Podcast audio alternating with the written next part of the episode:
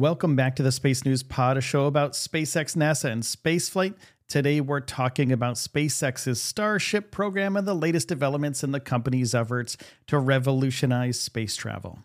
Now, in a recent panel discussion at the Space Mobility Conference, Gary Henry, who's the Senior Advisor for National Security Space Solutions at SpaceX, spoke about the successful static fire test of nearly all the engines in the Starship booster.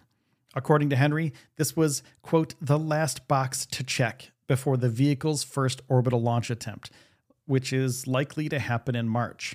And both the Super Heavy booster and its launch pad are in good shape after the February 9th test, clearing the way for the orbital launch that is still pending a FAA launch license. While only 31 of the 33 Raptor engines in the Super Heavy booster fired during the test, Henry suggested that SpaceX was not planning another test before an orbital launch attempt. He said, pretty much all of the prerequisites to supporting an orbital demonstration attempt here in the next month or so look good.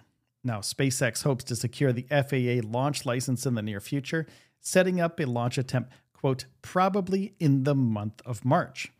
And once SpaceX performs the orbital launch demonstration, Henry said the company is ready to move ahead rapidly with operational Starship launches. Starting with launches of second generation Starship satellites Henry explained that these initial Starlink launches will serve as a test program, refining the launch and recovery of the two stages of Starship. Somewhere in that journey, that will be happening this year. We're going to make a major pivot to the next piece of the human landing system architecture, he said. Now, Henry argued that Starship will sharply drive down launch costs, bringing the opportunity of mass to orbit from $2,000 a kilogram to $200 a kilogram.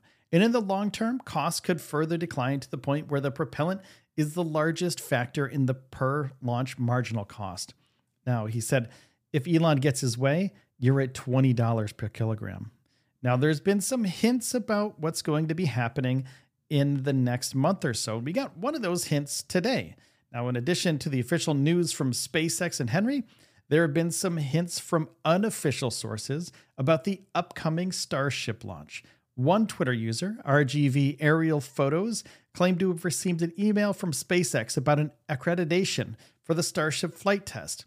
The tweet was later deleted, and no further information has been shared by the user. However, this has sparked some speculation about whether the launch is indeed imminent and whether the accreditation process is underway. Now, only time will tell what the true status of the launch is, but we're hoping that they get around to it in March because Elon has said it. This latest user has said it, RGV Aerial Photos, and also Henry has said it. And more importantly, Gwynne Shotwell, the COO of SpaceX and the head of the Starship development program down in Boca Chica, has mentioned it. Hey, if I could get you real quick to hit the subscribe button on whatever podcast platform that you're on, that would be really great because it would help us out a little bit. More people listen to the show, help us continue to do this. Now, also, we're going to be getting into some Crew 6 news.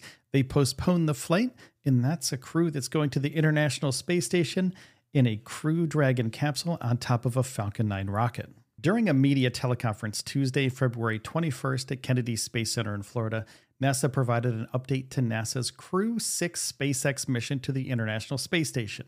Liftoff from Kennedy Space Complex 39A is slated for Monday, February 27th at 1:45 a.m. Eastern Time. Live launched a coverage on NASA TV and the agency's website begins at 10 p.m. Eastern, Sunday, February 26th.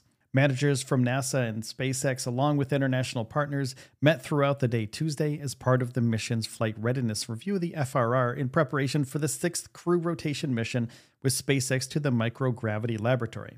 The FRR focused on the preparedness of SpaceX's crew transportation system, the space station, and its international partners to support the flight, as well as the certification of flight readiness.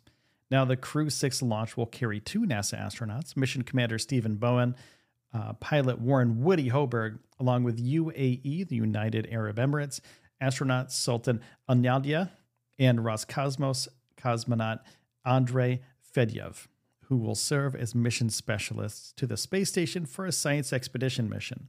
They will fly aboard the SpaceX Crew Dragon spacecraft Endeavour, carried by the company's Falcon 9 rocket. Now, Crew 6 will spend up to six months at the space station before returning to Earth, and the mission marks the fourth space flight for Bowen, who flew space shuttle missions STS 126 in 2008, STS 132 in 2010, and STS 133 in 2011.